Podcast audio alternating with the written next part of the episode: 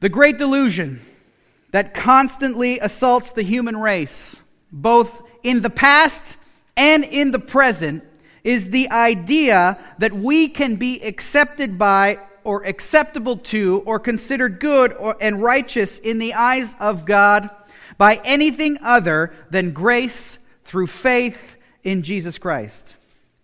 Jesus Christ, God come in the flesh, who made his dwelling among us, who lived a perfect, righteous, law fulfilling life, the life that we require if we are going to be righteous in the sight of God. Jesus, who voluntarily laid down his life and took on himself the penalty for our sin. Jesus, who was buried. Jesus, who is declared to be the Son of God in power according to the Spirit of holiness by his resurrection from the dead.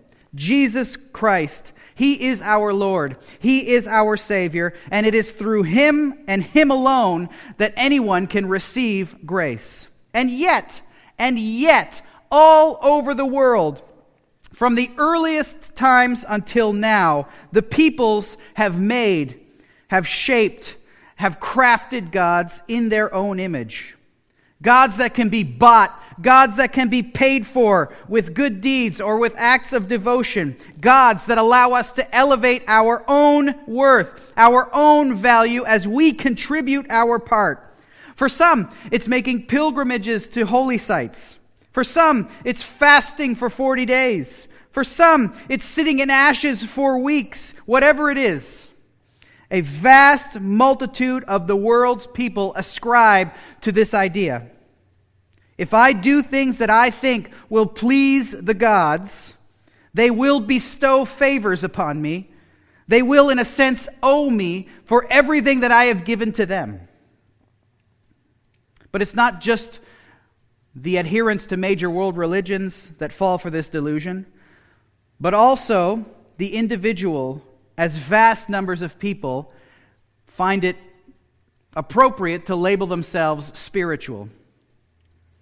Believing that deep down they are good people and that God, whoever, whatever he, she, or it would, is, would never turn away a good person. If I try to tell the truth, if I keep from stealing, if I do other good things, then God and I are good, right? And even if I do lie, or even if I do steal, or even if I do gossip, God, whoever he, she, or it is, knows my heart, and my heart is good. Let me just tell you, spiritual is just another term for I am my own boss. I am my own God.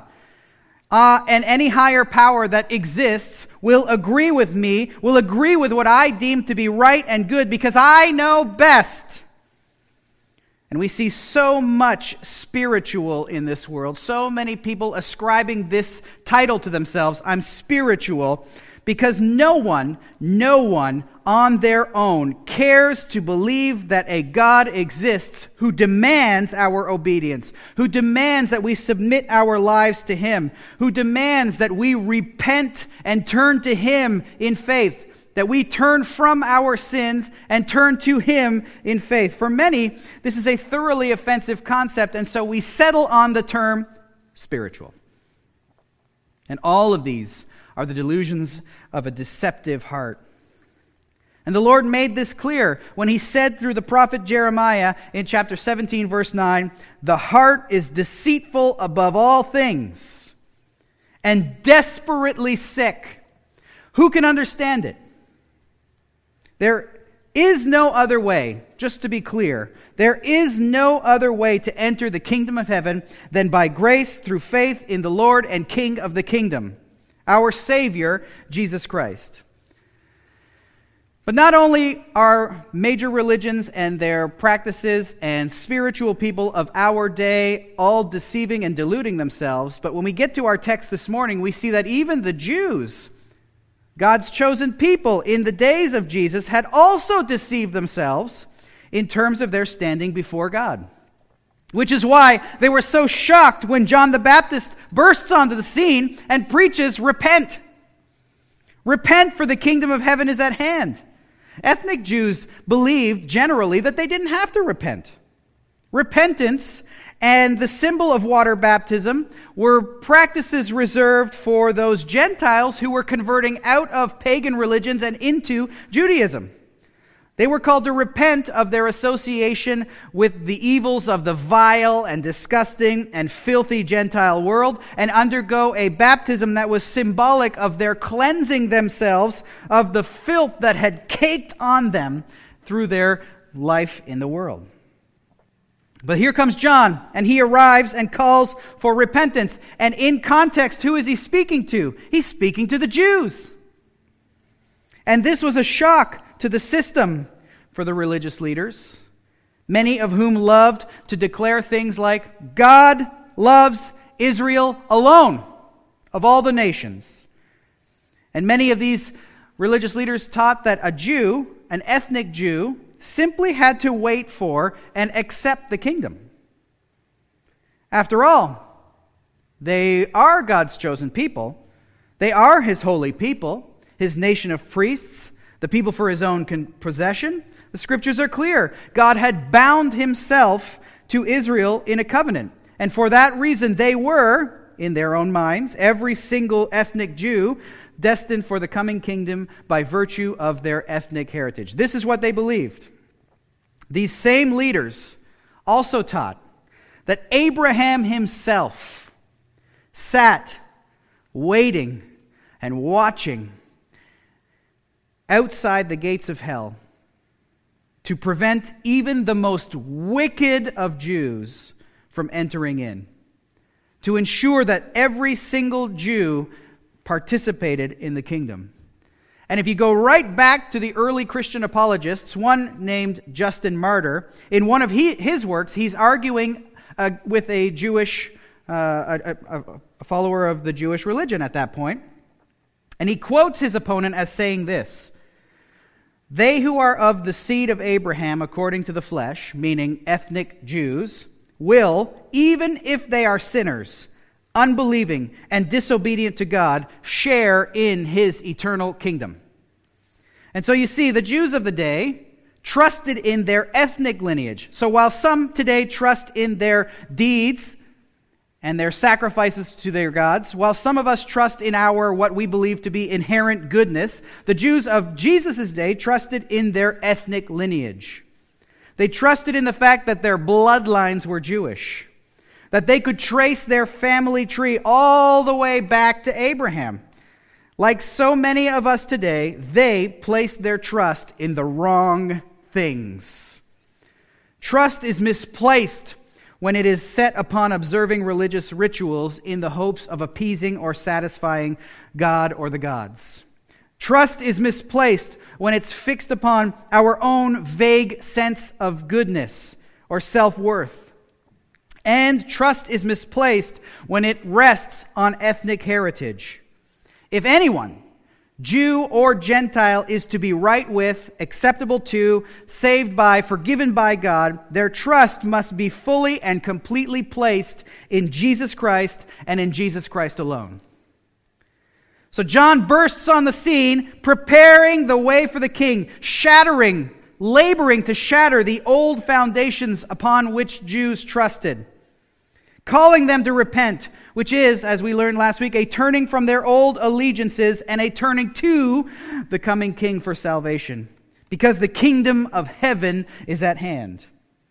But John also reveals in our text this morning another frightening and startling truth not only is the kingdom of heaven at hand, but damnation and judgment are closer now than ever before for everyone who refuses to repent and bow their knee to the King, Jesus Christ.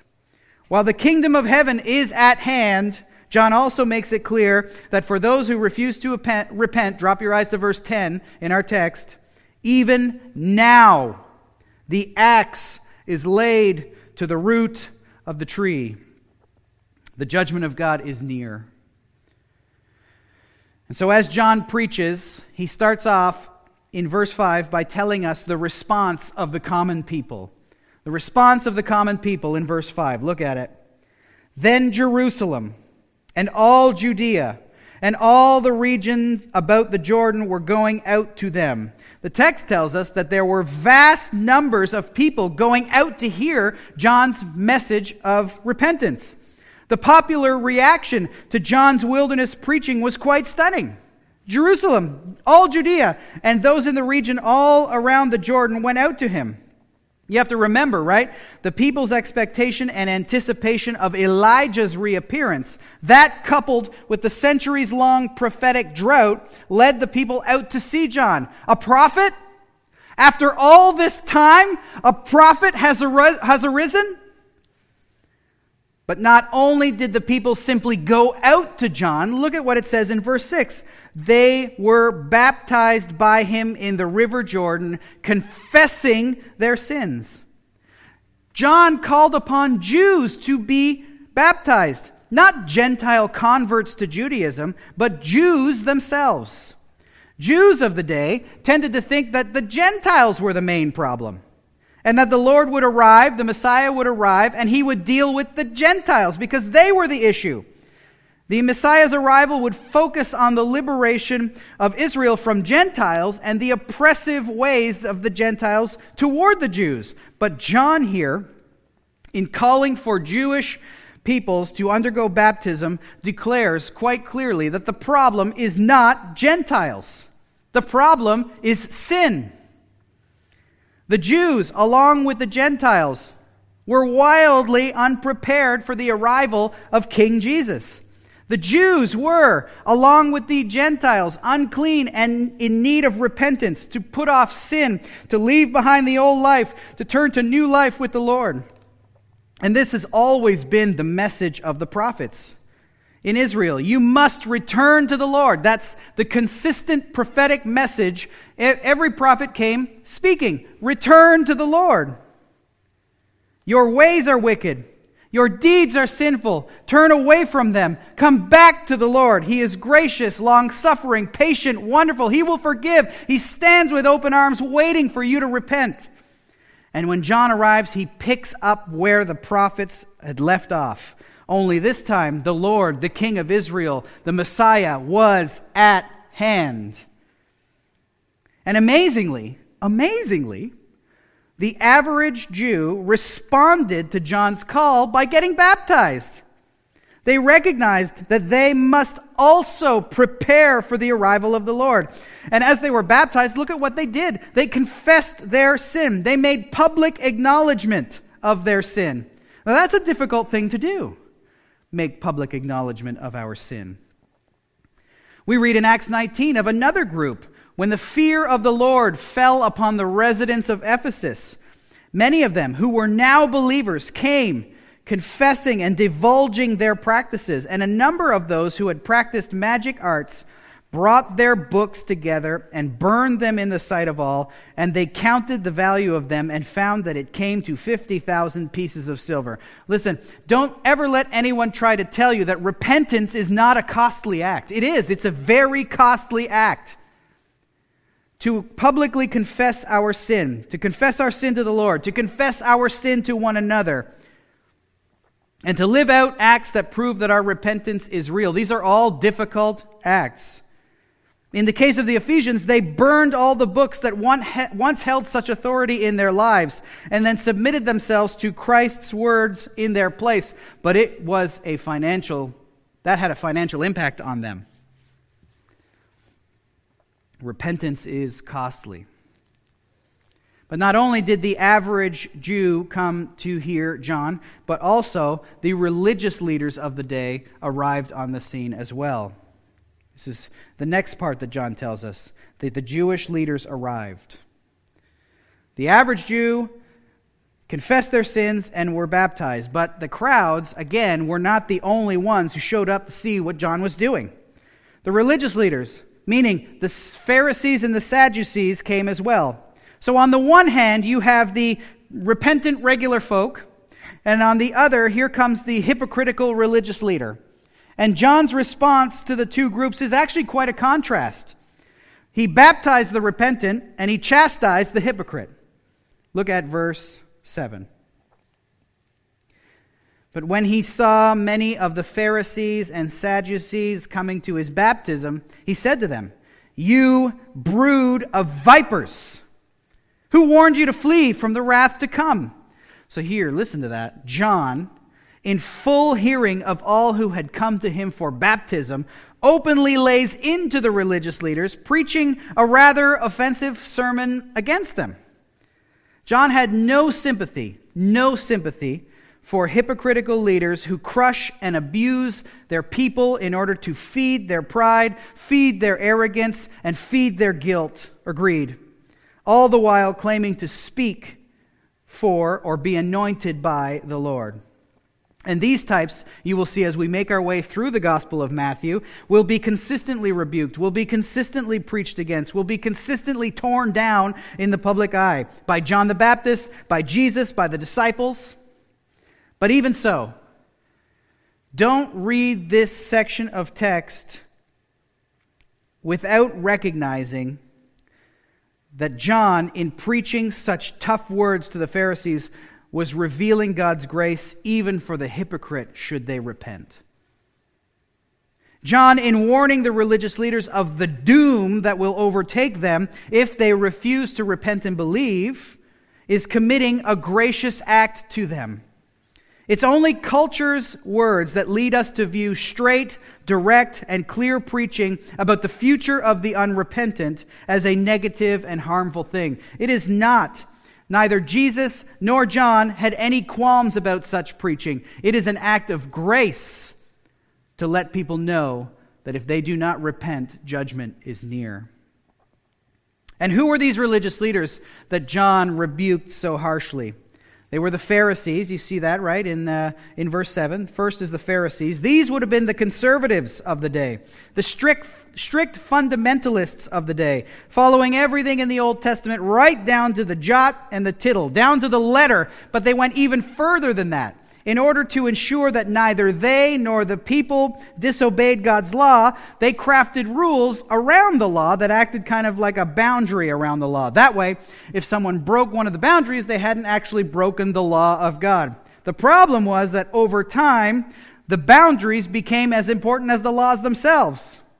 And so regular people found themselves burdened not simply by following God's good and gracious and wonderful law, but they found themselves burdened by a whole bunch of man made laws that surrounded the laws that the Jews said were just as important. The religious leaders said were just as important.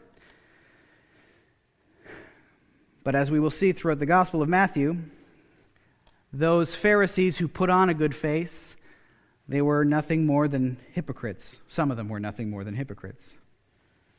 Then there were also the Sadducees. The Sadducees would have been the more liberal Jews of the day. They were the ones who held the seats of power in the Jewish High Council. These are the ones who denied cardinal theological doctrines like the resurrection and the immortality of the soul. These too, as we will see walking through the Gospel of Matthew, were also hypocrites. So, to make bring it into the modern day, the Pharisees would have been the small, super fundamental, girls can't wear pants, King James only fundamentalist types. And the Sadducees would have been the more powerful, liberal, United Church types. And so then John, looking at them, proclaims a message to them. The first thing he says in verse 6, as he watches them arrive, looks them straight in the eye, is this You brood of vipers. Now, I've always been taught that if you hope to win friends and influence people, you don't start your communications with people by calling them a brood of vipers. But John, in essence, calls them evil people. Imagine that, will you? The religious leaders, those who are supposed to lead God's people in God's truth, are, in the eyes of John the Baptist at this moment, nothing more than evil people. And this imagery would be reiterated by Jesus in his dealings with them as well. We will see a couple more times when Jesus looks at the Pharisees and the Sadducees and says, You brood of vipers, later on. The words and the deeds of the religious leaders were far from leading to life, but were instead dripping with deadly poison. Now, we don't actually know if these leaders came to submit themselves to John's baptism out of respect for his role as a prophet because we do know this John the Baptist was very well received by the people, and the people of Israel looked up to him. He's actually written about uh, by Jewish historians outside of the Bible, one named Josephus, who tells us about John in an extra biblical source. Here's what he says Some of the Jews thought that the destruction of Herod's army came from God and was a very just punishment for what he did against John, called the Baptist, or the Dipper. For Herod had him killed, although he was a good man, and had urged the Jews to exert themselves to virtue, both as to justice toward one another and reverence towards God. And having done so, joined together in washing. For immersion in water, it was clear to him, could not be used for the forgiveness of sins, but as a sanctification of the body. And only if the soul was already thoroughly purified by right actions. And when others massed about him, for they were very greatly moved by his words, Herod, who feared that such strong influence over the people might carry to a revolt, for they seemed ready to do anything he should advise, believed it much better to move now than later, have it raise a rebellion, and engage him in actions he would regret. And so John, out of Herod's suspiciousness, was sent in chains to Machaerus, the fort previously mentioned, and there put to death. But it was the opinion of the Jews that out of retribution for John, God willed the destruction of the army so as to afflict Herod. Now, Josephus' theology is way off, but this particular section of text is just to declare to you that the people were wildly, they loved John. They loved John so much that Herod feared his influence over the people because the people were ready to do anything and everything John said because they respected him that much. And so, if the religious leaders had come out of respect for John's prophetic call, and they were going to submit themselves to his baptism, John perceived their hypocrisy. He knew that they were coming not because they were truly repentant, but were in fact simply continuing in their regular pattern of trying to perform works that win the favor, secure the favor, and the approval of God if in their minds John were in fact a prophet, and he was calling people to repentance, like the prophets before him, and this prophet was calling people to be baptized, then they should take part as well. Perhaps God was about to mete out some sort of punishment upon the people of Israel for their disobedience, which usually happens when a prophet arises. And these religious leaders would like to be exempt from it. And so, if there is some work or some deed that they could do to find themselves exempt from a regional dispensation of God's judgment, then they would submit themselves to it. Not out of true repentance, but out of self protectionism. But John had so much more in mind when he spoke to them. It wasn't that some regional judgment was coming, but that damnation itself and judgment itself are near and will eventually overtake anyone and everyone who refuses to repent. And so John, seeing the religious leaders approaching him, called out to them with an impassioned and urgent plea bear fruit in keeping with repentance. You see that in verse 8. Don't come out to this baptism simply to take part in some external ritual that you think will secure God's blessing and favor to you. No, truly repent. Really repent. Truly take stock of your heart and recognize who you are before God. You are a sinner. You are a hypocrite. You are in desperate need of God's grace. Truly repent. Turn from your sin. Turn towards God in faith. That's what repentance is. It is the leaving behind of the old ways, as we learned last week. It is the turning of the entire person from sin to God in obedience to the good news of Jesus Christ. And we learned last week, remember, that repentance includes acknowledging your sin, being sorrowful over your sin, confessing your sin to the Lord, hating your sin, and again, turning from it. But John knows that there is a type of repentance that is not true repentance. When people confess with their mouths, but their hearts aren't truly changed. And if you want to know if someone has truly repented, look at their lives. Look at the fruit of their lives. If you want to know if you have truly repented, look at the fruit of your life. There are so many who claim to love Jesus and appreciate Jesus, but whose lives tell a different story. While paying lip service to Christ, Their lives reveal that they are dedicated to and devoted to chasing after and appeasing their own selfish desires. And the Pharisees and Sadducees were no different. True repentance, a true turning to Jesus, will reveal itself in a changed life. Now, just to be clear, it doesn't all happen at once. And I am not saying that you will ever re- reach any level of perfection in this life. However, the truly repentant will, in ever increasing measure, grow up into the image of Christ. We will love what he loves, increasingly love what he loves. We will increasingly hate what he hates. We will hate our sin. We will wish to be rid of it once and for all. And when we do fall into sin, we will run to him for mercy and trust that he remains true to his word. He forgives. For all of us who with our lips claim to love Jesus, have you truly repented? Are you growing in Christ likeness? Are you bearing fruit that keeps that is in keeping with your profession? Are your lifestyle, practices, words, deeds, and the rest reflective of your profession of love for Jesus Christ? For all who truly, for all who would truly repent, the Holy Spirit lives in us and changes us inwardly, and that inward change will reveal itself in our outward lives of God glorifying conduct.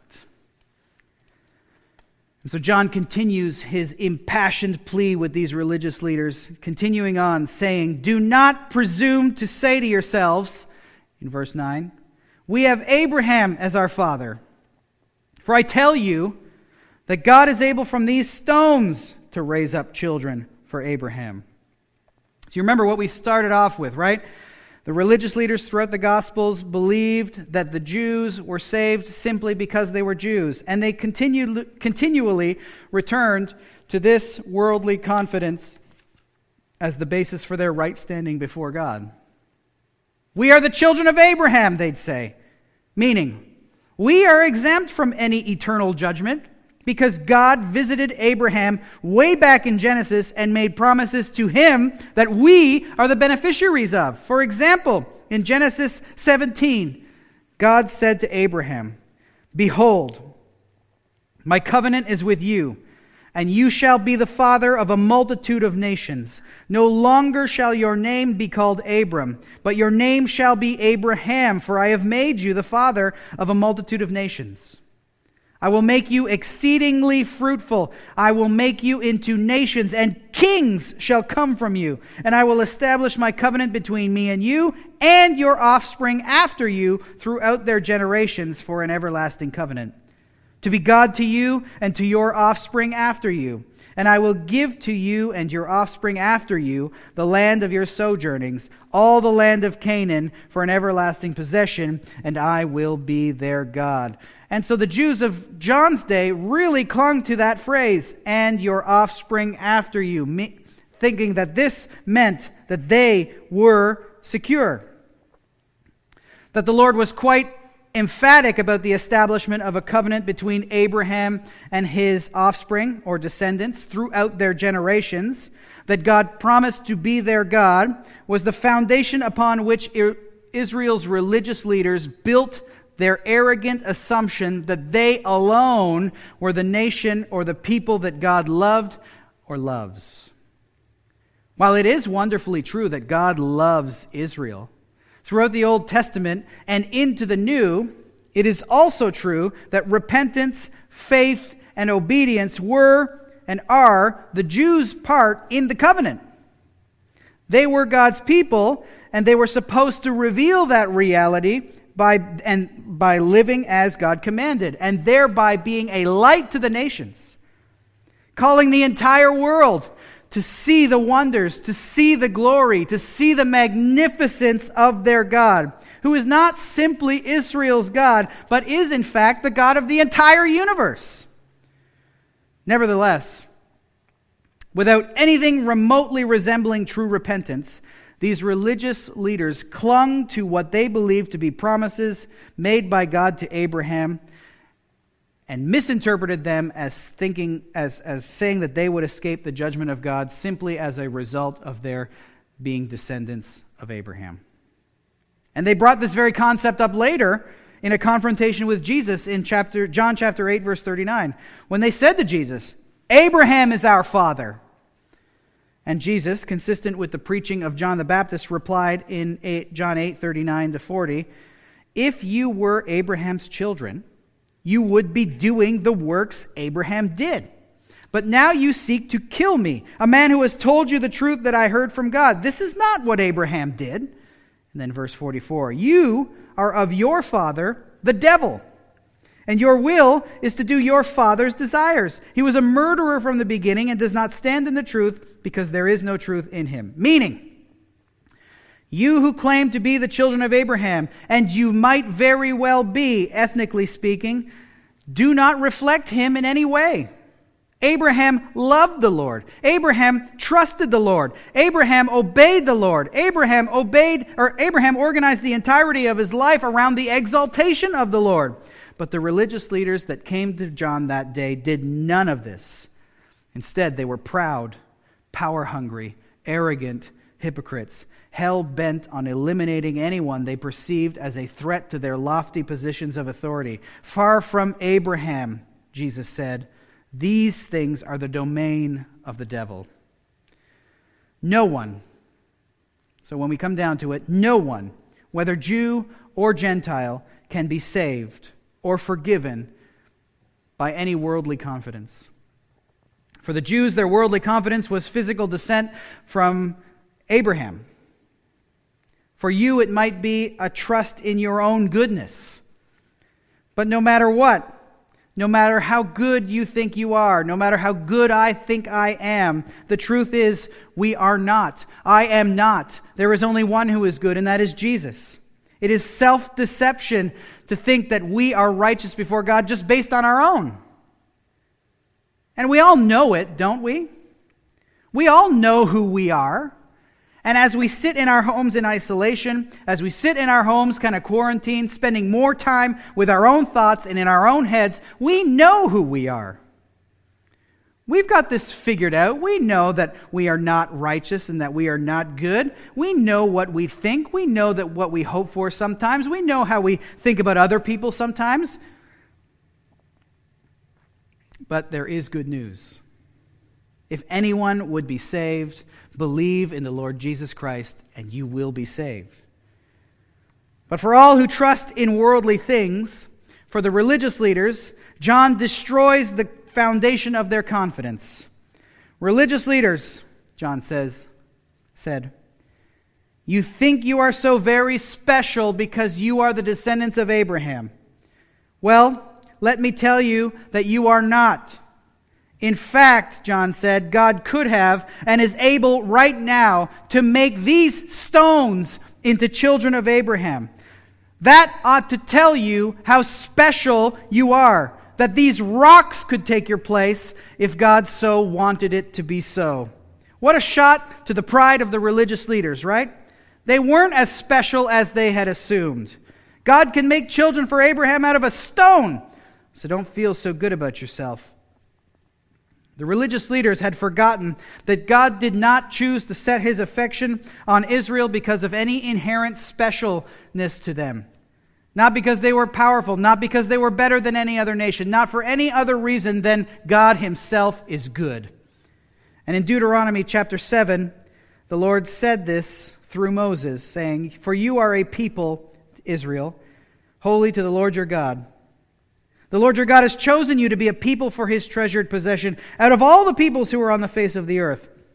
It was not because you were more in number than any other people that the Lord set his love on you and chose you, for you were the fewest of all peoples. But it is because the Lord loves you and is keeping the oath he swore to your fathers that the Lord has brought you out with a mighty hand and redeemed you from the house of slavery, from the hand of Pharaoh, king of Egypt. And know therefore that the Lord your God is God, the faithful God who keeps covenant and steadfast love with those who love him, and keeps his commandments to a thousand generations, and repays to their face those who hate him by destroying them. He will not be slack with the one who hates him, he will repay him to his face. If we want to be saved, whether we are Jewish or whether we are Gentile, we are all saved in the same way by the grace of God as we repent and place our trust in the Lord Jesus Christ. And listen, the time to repent is now. See what John said to the religious leaders next in verse 10. Even now the axe is laid to the root of the trees, meaning judgment is near, nearer today than ever before. The divine axeman has gripped the handle of the axe. He is maneuvering his fingers into their correct positions on the handle. And he has placed the sharper side of the axe head to the root, and he is ready to begin swinging. And the axeman has certain trees in his sights, as John reveals in verse 10. Every tree, therefore, that does not bear good fruit is cut down and thrown into the fire. Every tree, meaning every person, whether Jew or Gentile, must turn from sin to the Lord in faith and repentance. There is an emphasis here on the individual tree, meaning there are no exceptions. Every single tree that does not bear good fruit is cut down and thrown into the fire. You must turn to the Lord as an individual. It is you who will stand before the Lord and must give an account. And the only way to escape that day is to believe in the Lord Jesus Christ. And this cuts against the grain of what much of what we've called evangelicalism for the last 50 years. We've been so focused on getting people to pray the sinner's prayer as though it were some sort of magic formula for salvation. And tent revivals and crusades reveal the multitudes of people that end up praying the sinner's prayer when they hand in their numbers. 50 people prayed the sinner's prayer, but they never follow up to see if that confession is a true confession. And how can we know whether it's a true confession? By the internal change brought about by the Holy Spirit. As the person who made the confession bears the fruit of obedience to the will and the ways of Jesus Christ, their Savior, their Redeemer, their Messiah, who saves them from the penalty of sin and is at this very moment preparing a place for them from which he will one day return to gather us up to be with him where he is, and who obey him as Lord and King. It's common and popular in church today to separate these two things, to think that we can just kind of grasp onto Jesus as Savior, but not Lord that we can kind of receive salvation. We can take that ticket, we can put it in our pocket, and continue living our hypocritical, unfruitful lives without any reference to Jesus Christ at all. But John the Baptist here shoots that idea in the foot. Every tree, he says, that does not bear good fruit as the result of a true repentance is cut down and thrown into the fire. John then John then, in order to make it clear that he is not the one in whom they are to put their trust, continues on, saying that he himself is not the Savior. He is not the one in whom they should put their faith after repenting. Instead, he is the one who prepares the way for the Lord, in verse 11, saying, I baptize you with water for repentance. But he who is coming after me is mightier than I, whose sandals I am not worthy to carry. He will baptize you with the Holy Spirit and fire. See, John's baptism is a preparatory baptism. We are told at the beginning of this section, right, in verse 3, that he is the one who prepares the way for the Lord by saying, Make his path straight. He does this by calling on the people to repent, calling on them to turn from their sin. But the one who is coming after him is of such value, is of such worth, is of such dignity. The one, he is one whose sandals John is not worthy to carry. Now you gotta know that carrying another's sandals in this day and in this place was a most menial and humiliating act of service to another. And your average respectable Jewish person would never, unless they were a slave, carry another's sandals. And here is John, prophet, spokesman for the Lord, telling people that the one who is coming, he is nothing in comparison. John is nothing in comparison to him who is coming. He is nothing in comparison to the king. And when the king comes, he will baptize with the Holy Spirit and with fire. Now, there are some who want to make this baptism of the Holy Spirit and fire into some sort of special charismatic baptism reserved for and dispensed upon a few Christians. But I just want you to know that is a complete misrepresentation of what John is talking about here. The baptism he refers to here is the transforming work of the Holy Spirit of God changing our hearts. And this baptism is conferred upon all believers when they believe. This transformation is worked by the Spirit in all who truly trust Christ at the point of salvation. It is not the creation of a second higher class of Christians. We are all who truly believe in Christ, baptized with the Holy Spirit and with fire. And this is what is spoken of by the Apostle Paul in his letter to Titus, chapter 3, when he said, the goodness, when the goodness and the loving kindness of our Savior appeared, he saved us not because of works done by us in righteousness, but according to his own mercy, by the washing of regeneration and renewal of the Holy Spirit, whom he poured out on us richly through Jesus Christ our Savior, so that being justified by his grace, we might become heirs according to the hope of eternal life. Amen and amen. So again, if anyone hopes to be saved, if anyone hopes to be forgiven by the Lord, if we hope to spend an eternity with the Lord in the most joyful experience that we could ever have, we must turn to Jesus in faith. Jesus is the only way to be made right with God. And he made this clear. Jesus made this clear in John 14, 6. Super clear. He said, I am the way, I am the truth, and I am the life, and no one comes to the Father except through me. So the call is believe in Jesus, trust Jesus, run to him for the freedom of forgiveness, and you will be saved. And to be clear once again, you are not saved by your works. You are saved completely and totally by God's grace through faith, trust, and belief in Christ. The good works are a byproduct of true and saving faith. The good fruit, the authentication of a real trust, a real baptism of the Holy Spirit. And the offer is open to anyone here this morning. Would you believe in Jesus? Would you trust in Jesus? Would you come to Jesus Christ in faith? If not, then there is something else you need to know, something else we must hear as John closes up this section in verse 12. His winnowing fork is in his hand and he will clear the threshing floor and gather his wheat into the barn, but the chaff he will burn with unquenchable fire. See, John uses the imagery here of a wheat farmer to describe a ter- both a terrifying and a wonderful truth. You see, at this point, in both the world and the church, the wheat, which here represents God's people, and the chaff, which portray the wicked, the unrepentant, all who reject Jesus Christ as Savior and Lord, the saved and the unsaved, are mixed together on the, the great threshing floor. Both the truly saved and the unsaved comprise the visible church throughout the world. And there are many who claim to love Jesus, but who do not, who are instead chaff. And the same is true in the world. The wheat and chaff are mixed together as we live and as we move throughout both church and world.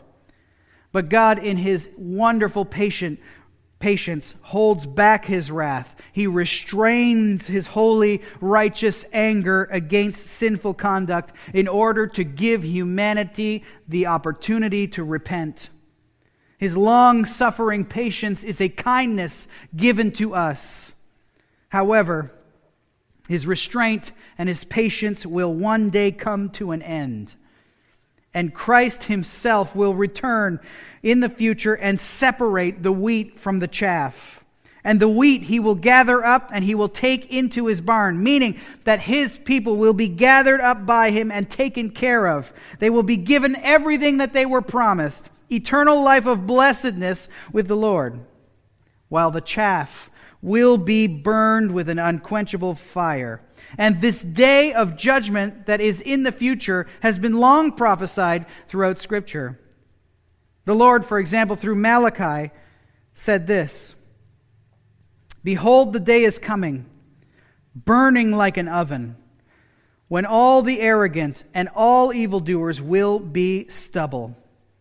The day that is coming shall set them ablaze, says the Lord of hosts, so that it will leave them neither root nor branch. But for you who fear my name, the Sun of Righteousness shall rise with healing in its wings, and you shall go out leaping like calves from the stall. Ultimately, the future of every single human being, of every single tree, of every individual is one of two things wheat headed for the barn, or believers turn, who have turned to Jesus in faith that have been renewed by the Holy Spirit, destined for an eternity of joy and happiness in the presence of the Lord. That is one future end result. Or the other, chaff, destined to be burned with unquenchable fire, or the wicked, unrepentant sinner who rejects the offer of grace that has been held, that is held out to them right now in and by Jesus Christ. All who reject Jesus Christ will suffer this fate. So, in closing, the question goes out to you Are you wheat or are you chaff? If you are chaff, don't you want to be wheat? You can be. If you turn to Jesus Christ in faith, if you look to Jesus Christ for salvation. Listen, Jesus loves to forgive sinners. He loves to forgive sinners. And if you are wheat this morning, all glory be to Christ because your future is secure. There is coming a day when Jesus will gather you up into his barn, and you will be given all of the promises that he has made to you. And is that not a wonderful hope to hold during these trying times? All glory be to our Lord and our Savior, Jesus Christ. Father, we thank you for uh, the wisdom and the message that you have given to us through John the Baptist. And we thank you for the grace of holding out to us the truth of our eternal state apart from the Lord Jesus Christ. And while many in the world might think it's offensive and might think it's harsh, we know that you painting these pictures for us through your prophets and painting these pictures for us in by by the teaching of our Lord Jesus Christ is actually a grace that you give to us. No one can ever say that you weren't absolutely clear about our future if we continue to reject our Lord Jesus Christ. And no one can say that you were unclear about the eternal blessedness and joy of an eternity with you upon receiving Jesus Christ as Lord and Savior. So I pray right now that the clarity of John's message would ring true in our souls, and that if we are chaff, that we would come to the Lord Jesus Christ in faith so that we can become wheat. And if we are wheat, I pray that you would help us to rejoice over that fact. Rejoice over the fact that you have saved us in, through, and by Jesus Christ. I pray that you would help us to rest on that foundation and rest in the hope of our eternal blessedness with you. We pray all of this in Jesus' name. Amen.